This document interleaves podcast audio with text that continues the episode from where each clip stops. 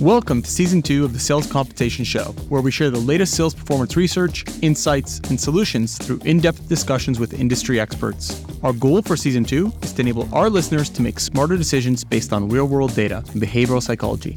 Join us for more holistic conversations and discussion about sales compensation and sales force effectiveness that will improve the lives and careers of both current and future sales comp leaders. I'm your host, Nabeil Alazzam. Welcome to the first episode in season two of the Sales Compensation Show. Today's guest is John Capin, a revenue operations leader at Genesys. Genesys is a leading software company specializing in customer experience and call center technology for mid-size and large businesses. He currently serves as a senior director of strategy, planning, and rewards, responsible for sales and marketing compensation design and strategic planning. John has over 12 years of experience in sales and actually made the career switch from being a frontline seller himself into the world of sales comp and RevOps, which I think makes for some great insights on the show today. Join us as we delve into the world of sales compensation both now and in the future. You're in for a great discussion and one that I thoroughly enjoyed. John, welcome to the show. It's great to have you on. Excited to be here. You know, I feel like sales comp and frankly, sales operations is one of those roles where no one ever starts, you know, there starts out as a child wanting to end up in one of these roles, or at least knowingly so. So I'm curious how you got to the world of sales compensation, sales operations. Yeah, absolutely. I love the idea though of a child like being like a sales ops superhero, like the Incredibles or something. He's just really good at every part of sales ops.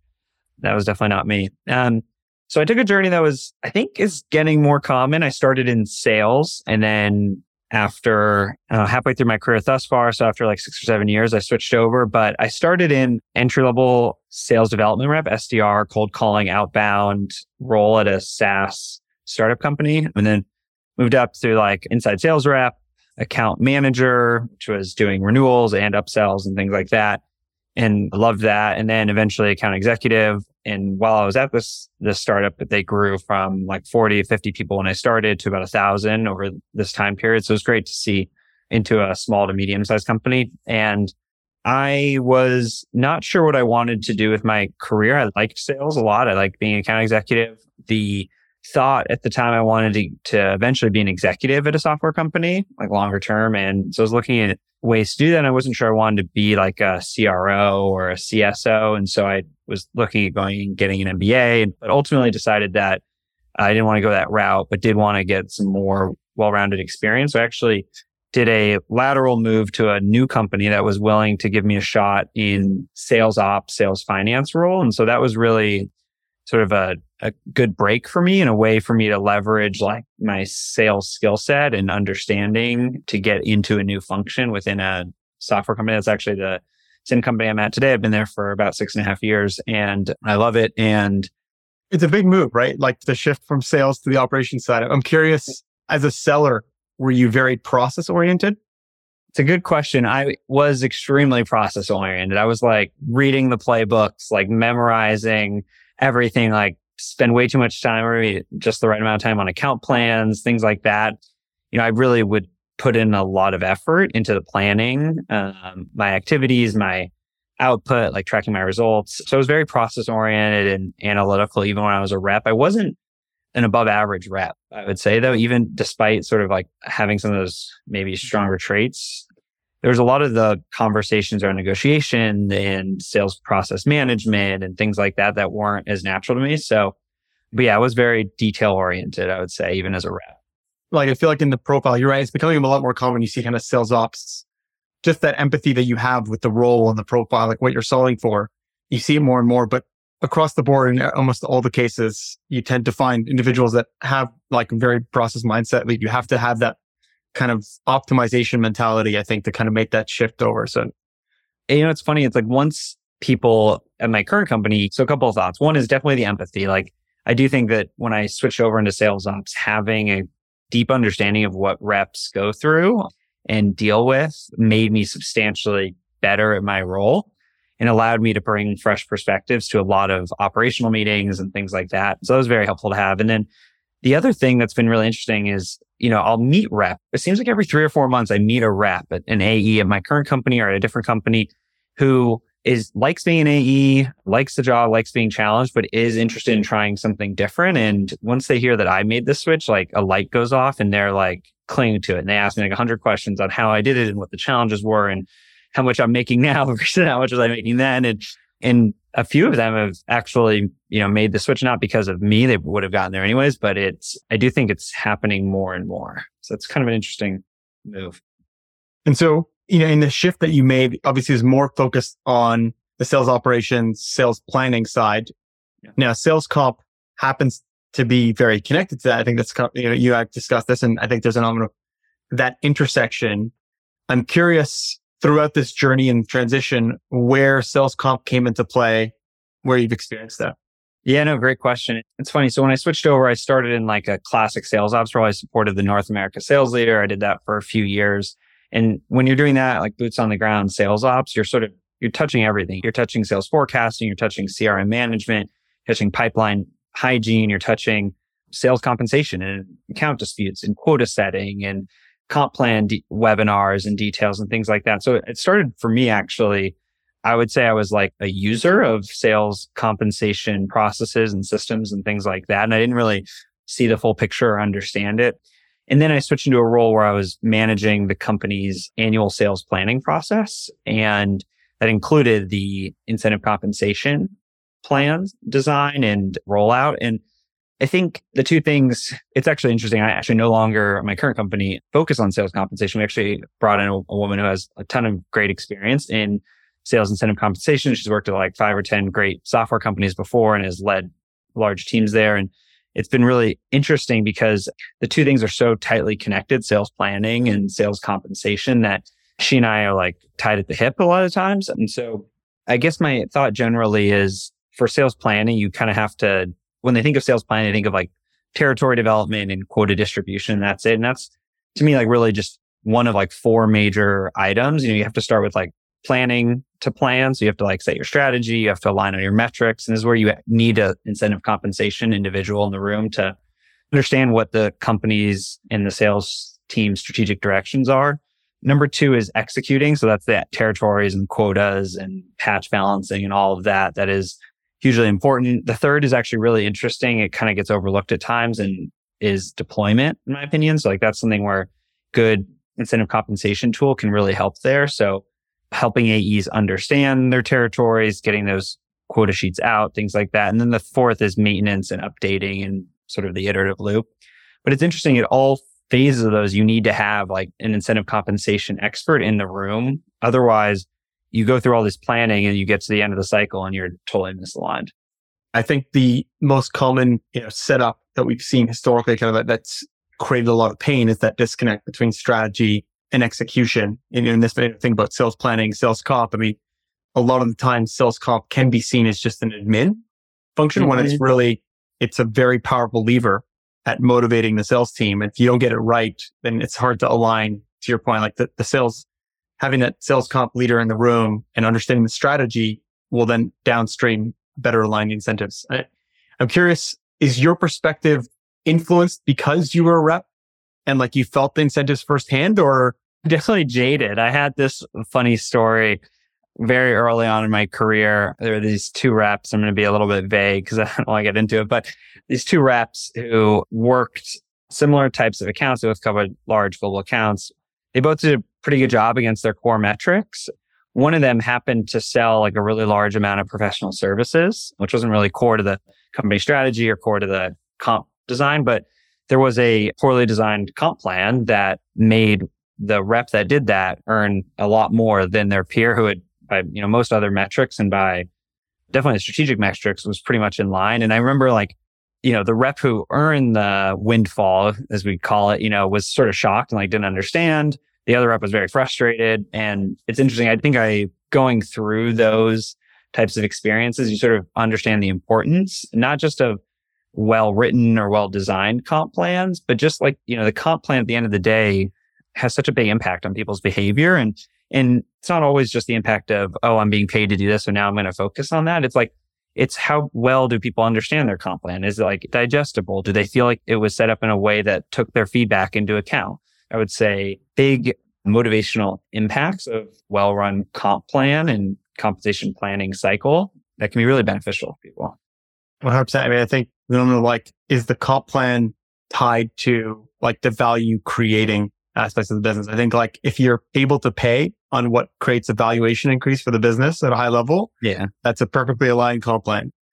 And definitely that's the nirvana, but it's, you can't always get there. Like you can't measure reps on margin all the time. You know, in some cases yeah. you can't measure it on their like discounting tendencies. I mean, there's ways to do that, but it's gets really complicated. So it's always this fine line of aligning the compensation strategy, the company strategy and aligning those incentives.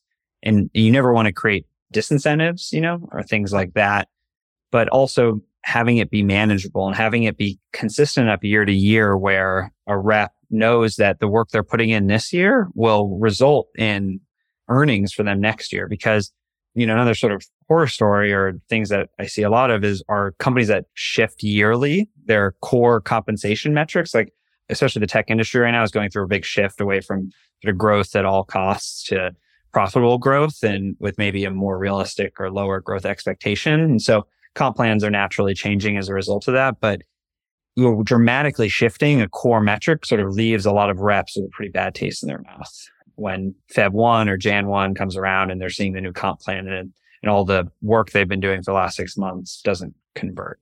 It's interesting because, you know, the one thing I was going to say to your point around like disincentives is a plan almost has like a stagnation period, right? Like if you think about, okay, margin, one of the reasons why it's difficult is maybe you can't measure and you don't have the data. But if you can check that off and you roll out a plan on margin, sometimes it's very difficult to get to that nirvana state where the incentives are perfectly aligned to the business strategy. One, because the business strategy is always a little bit within a quarter, we have a very good idea of what we need to do. Within three years, it's a little bit hazy. And so the longer the plan stagnates, the less of a confidence that we're going to have that it's going to actually be, it's not going to generate some bad behaviors. One, two, the longer the reps have an idea of how the plan works, the mm. more that they can be creative in gaming the plant and, oh, so, yeah. And so the question is always, you know, how do you kind of keep incentives aligned with strategy and sales planning without making such drastic shifts? And it's interesting because like when you have, obviously we are seeing that, right? Like there are more drastic shifts that are happening in comp plans because the markets have shifted so drastically.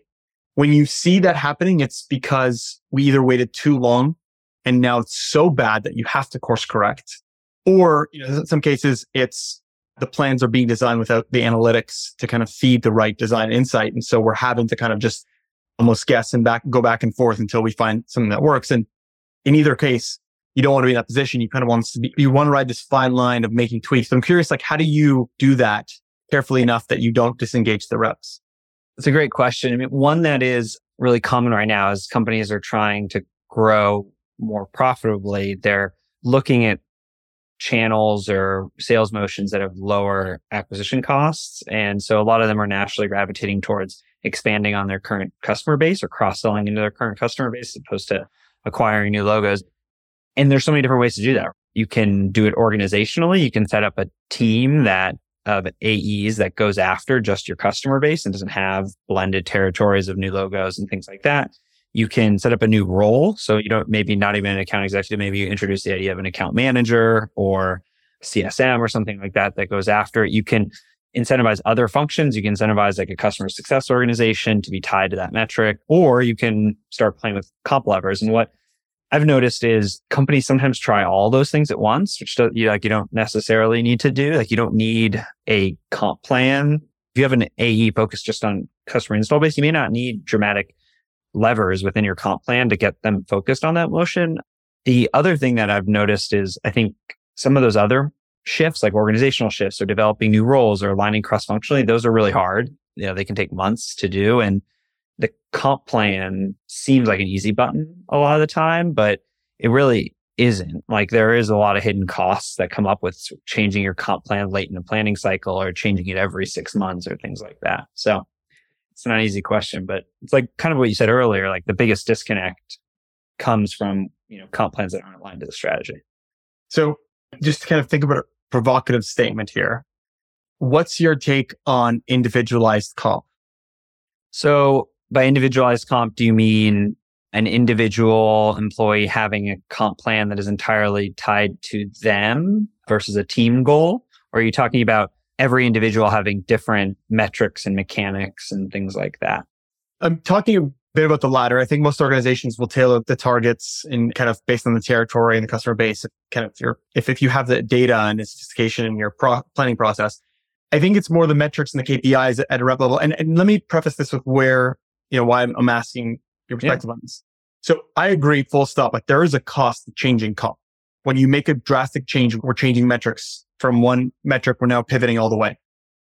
But when you actually look at one of the big pains that comes out is that we don't have an even impact across every rep. When we're doing that big shift, I have a top performer that has been planning their territory for 18 months ahead of time based off of a key set of metrics. And I go and I shift the metric and I'm going to impact them a lot more than that bottom performer where the shift in the metric is ultimately the person that I'm targeting because they're not doing the right things ahead of time.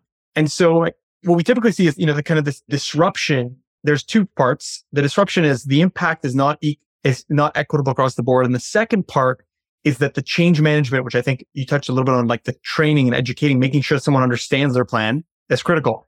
So if we could solve those two, does individualized metrics now they preface those, yeah. those kind of simple challenges like, what's your take on going completely the polar opposite and being like, forget up the one size fits all plan, individualized KPIs metrics at a rep level?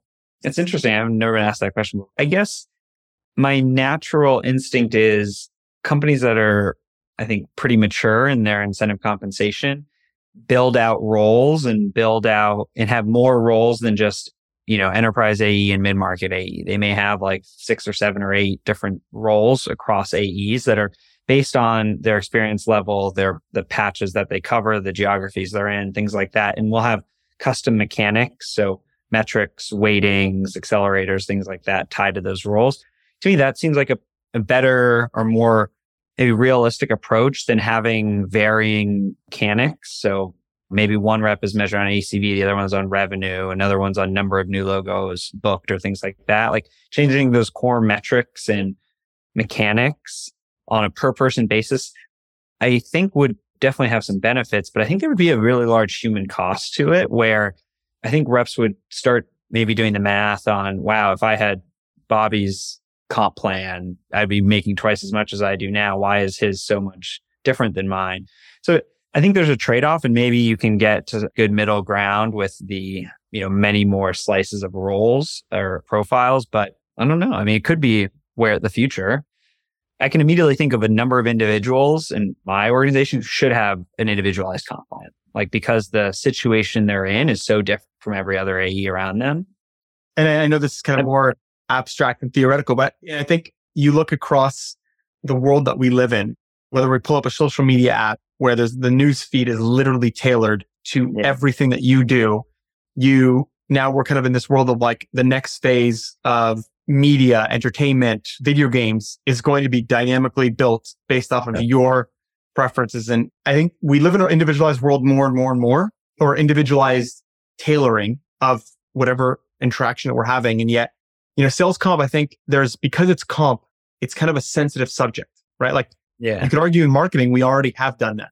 ABM is very, you know, account based marketing. You tailoring yeah. best and kind of in individualizing the experience based off of a bunch of parameters. But in sales comp, because it's comp, it's kind of the subject, it's politically charged. No one wants to talk about comp, which I think is one of the biggest downsides of communicating a plan is sales leaders will talk about it for a week and they, they don't want to yeah. talk about it because it's comp. So if we can get over that hurdle, like, is there a future where we can generate much more output by tailoring the incentives. I think I can tell a little bit where you're leaning on this, but I do want to hear you explicitly say it as well. But as I think about it more, I mean, if we were more comfortable with failing, I think around comp plans and having, or maybe not comfortable failing, but comfortable with getting it wrong in an annual planning process and being in, and if the employee and the company have a path towards adjusting that, then I think the individualized route becomes a lot more realistic and a lot more beneficial. It's kind of what you said. Like if we rolled out individual comp plans and we get 30% of them dramatically wrong, that's really not stomachable for a large corporation. And so part of it is I think there's a lot of stigma, like you said, a lot of, you know, more and more sort of legal impacts, especially outside the US around compensation that sometimes it gets hard for people to be flexible with it. And so But if we could navigate those waters, I think it would be really interesting. Yeah, you touched on like two very important. I 100% agree. It's what's the percentage of failure rate, and this is the interesting part: is you almost have to reinvent the planning cycle because you know you think about it like, and I, again I'm going to use the analogy here: marketing. Yeah. You know, the sales ops drive ops umbrella, so you, you got to send. But like when you think about ABM, we don't think about ABM within the planning cycle of a year. ABM yeah. crosses and transcends. It actually aligns with the customer's buying journey and the customer's experience. And so does individualized comp in the future. If hypothetically that path becomes a viable future, I think you almost have to move away from an annual planning cycle. Like your annual planning cycle becomes the strategy and the framework you use, but the way that the reps are incentivized may not necessarily be tied to that. You brought up a very, very valid point though. I do think that things that need to be solved are things like okay, you have one rep that's message, like you can, that is very difficult. One rep message on ACV, one message on net new customers. I mean, they could be looking back and forth saying, well, if I had been paid on this plan, I would have made more money. Yeah, yeah. And so you have to solve that. So a little bit of a thought experiment, but I think in your position of kind of seeing both sitting on the sales planning and the, and kind of having owned and, and seen the sales comp side.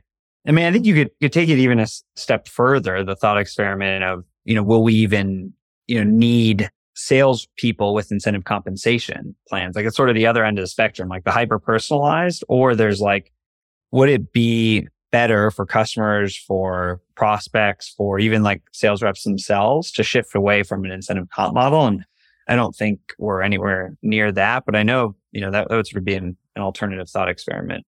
I mean, it's interesting because whenever I answer this question, I'm like, there's obviously a lot of bias that I have I've you and I both. Top space. Right. Yeah, exactly. Yeah. yeah. both of us. Yeah. I mean, it's like I'd be out of a job pretty quickly. Yeah.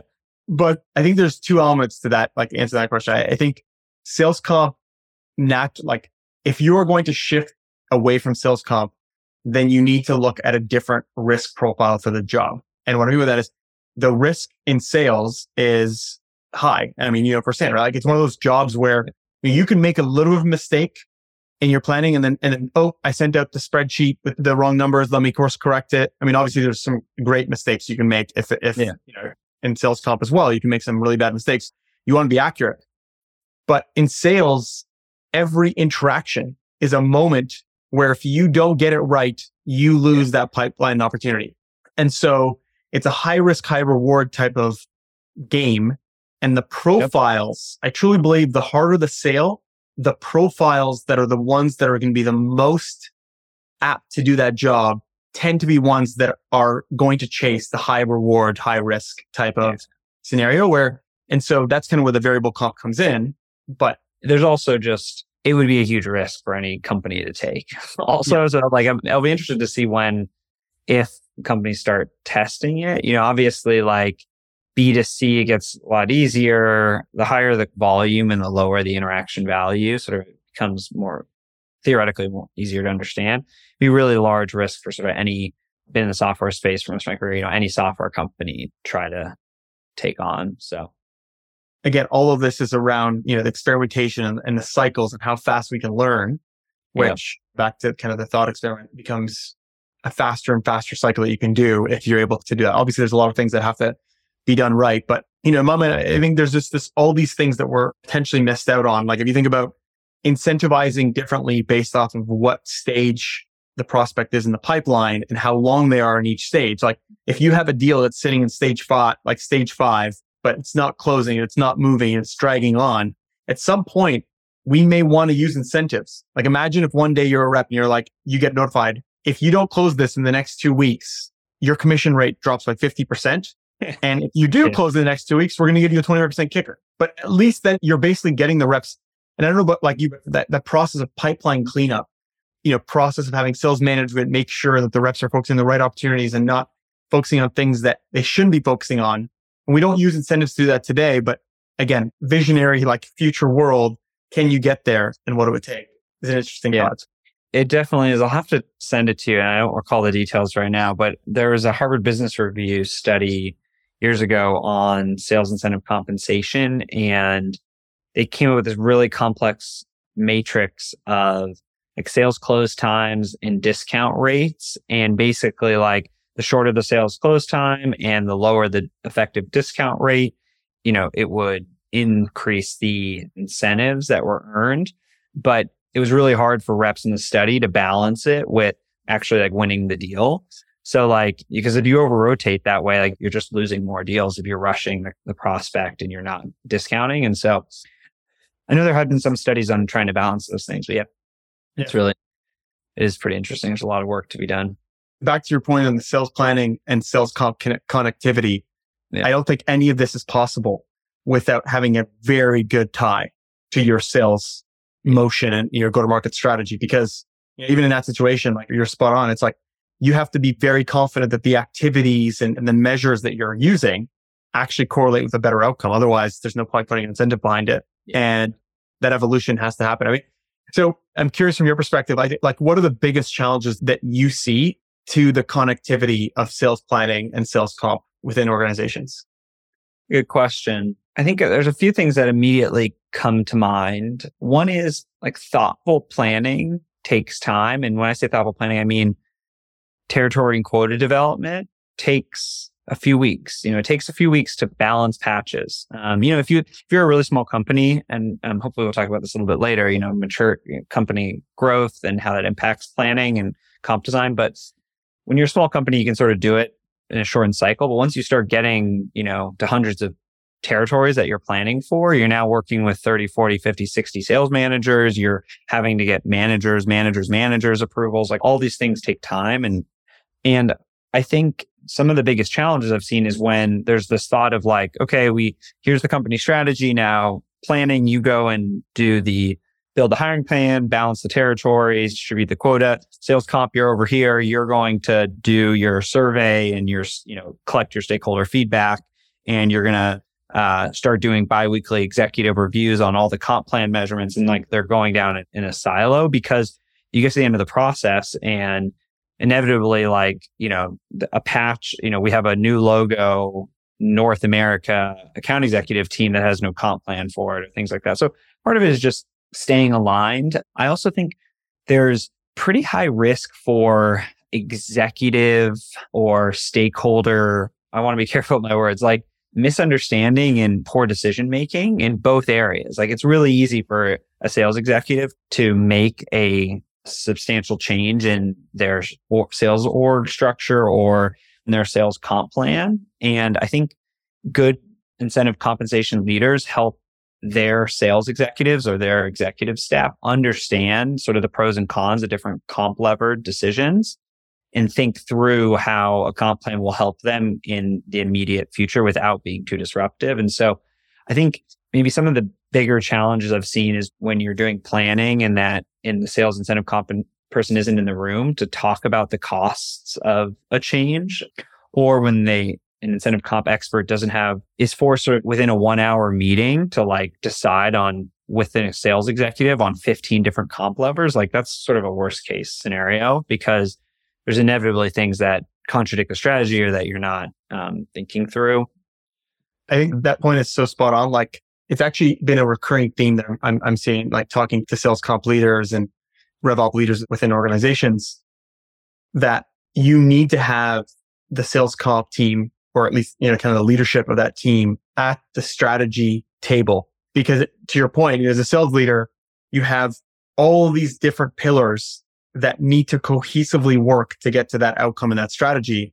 And you neglect any one part, they're so connected that if you don't have that all moving at the same time when you're deploying any strategy, you either think about the comp plan too late, we don't deploy it in time, we don't have the data, it's not connected to the quota setting pro like there's just these very complex pieces that have to move synchronously. And I think very difficult to do if you don't have like the key kind of steer co which would include kind of the RevOps, sales comp, and so forth.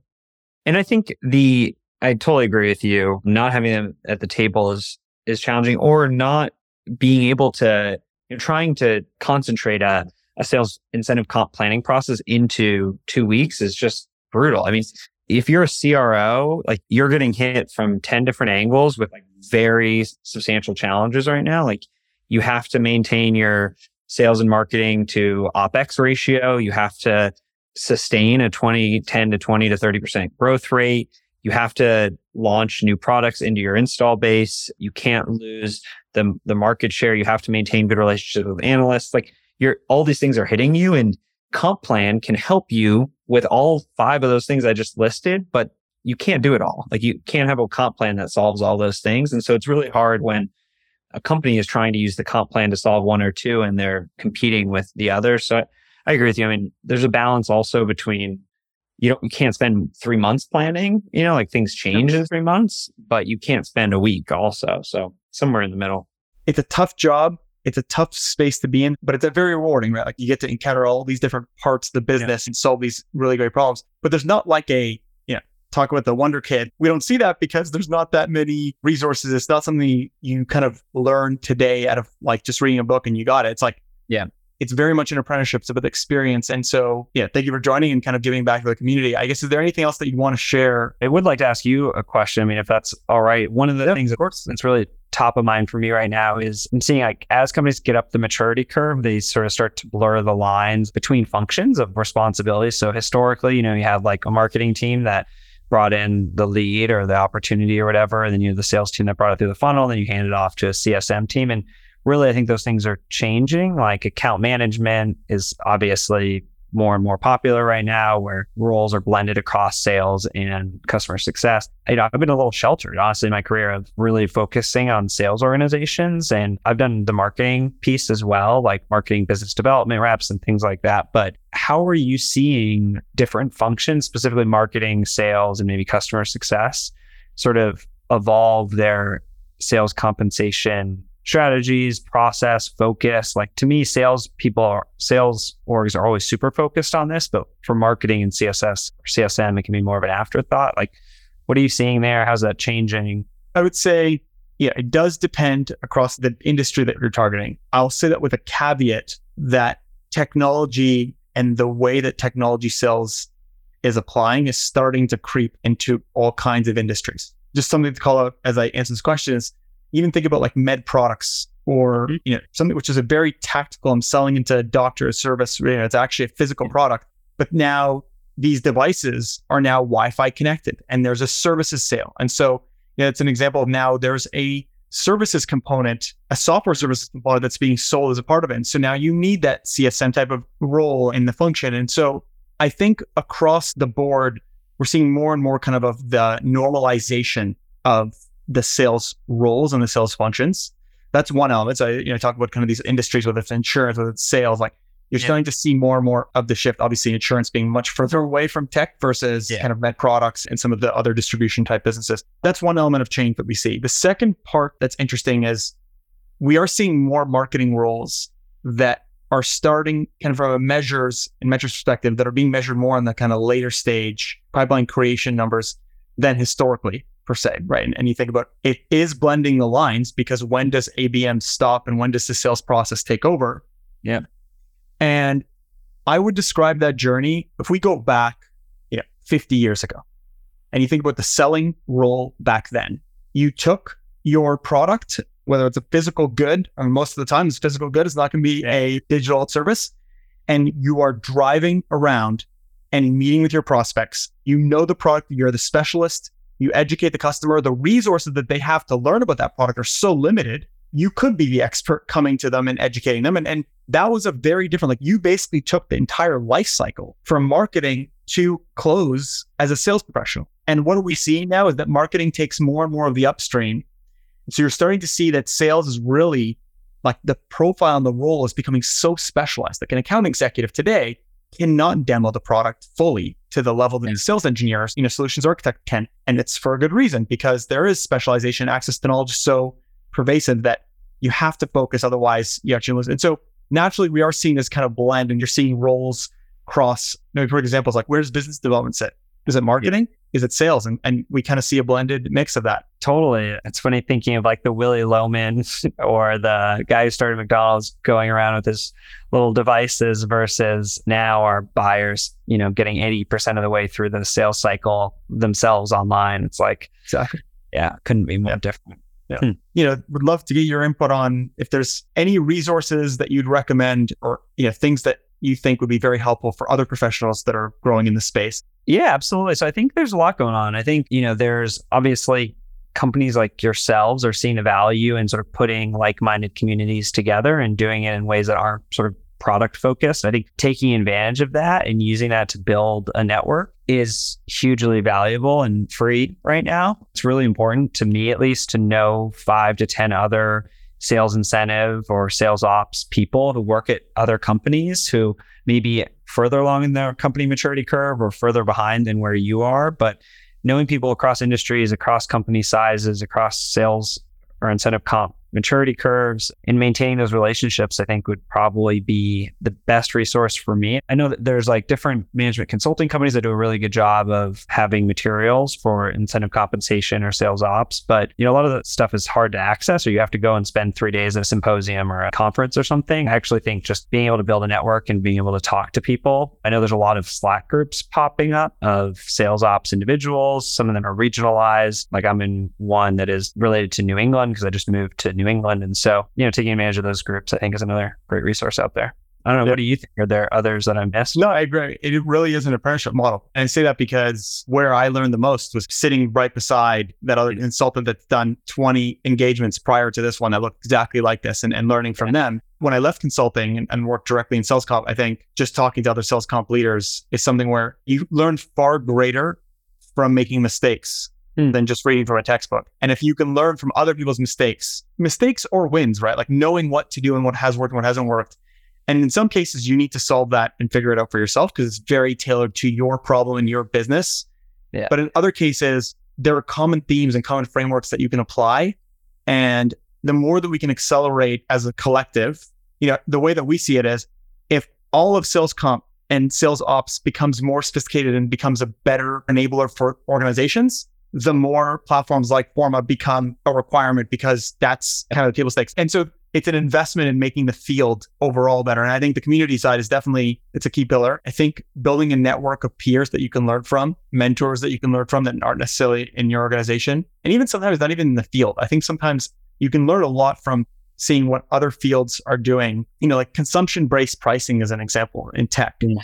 Well, I mean, like you can lean on other industries that have similar type of models where you can kind of get that insight. So I really think that that's certainly a powerful resource. There's some kind of staple. There are some books out there that kind of been you know, kind of the fundamentals. But again, that's going to give you a baseline. I think to, re- to really scale, I would agree with your sentiment. So one final question, I guess, if other professionals in the space wanted to reach out, what's the best way to get hold of you?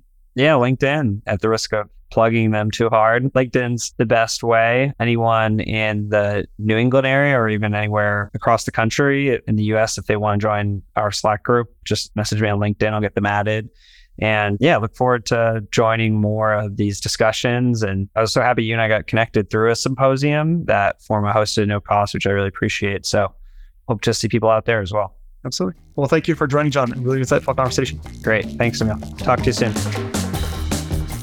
The Sales Compensation Show is brought to you by Forma AI, the first sales compensation platform designed around the agile methodology of CompOps. To learn more about how Forma AI can help design, execute, and optimize your sales comp strategy, visit forma.ai. Find us by searching for Sales Compensation on Apple Podcasts, Spotify, Google, or anywhere else podcasts are found. And make sure to click subscribe so you don't miss our next episode. On behalf of the team here at Forma AI, thanks for listening.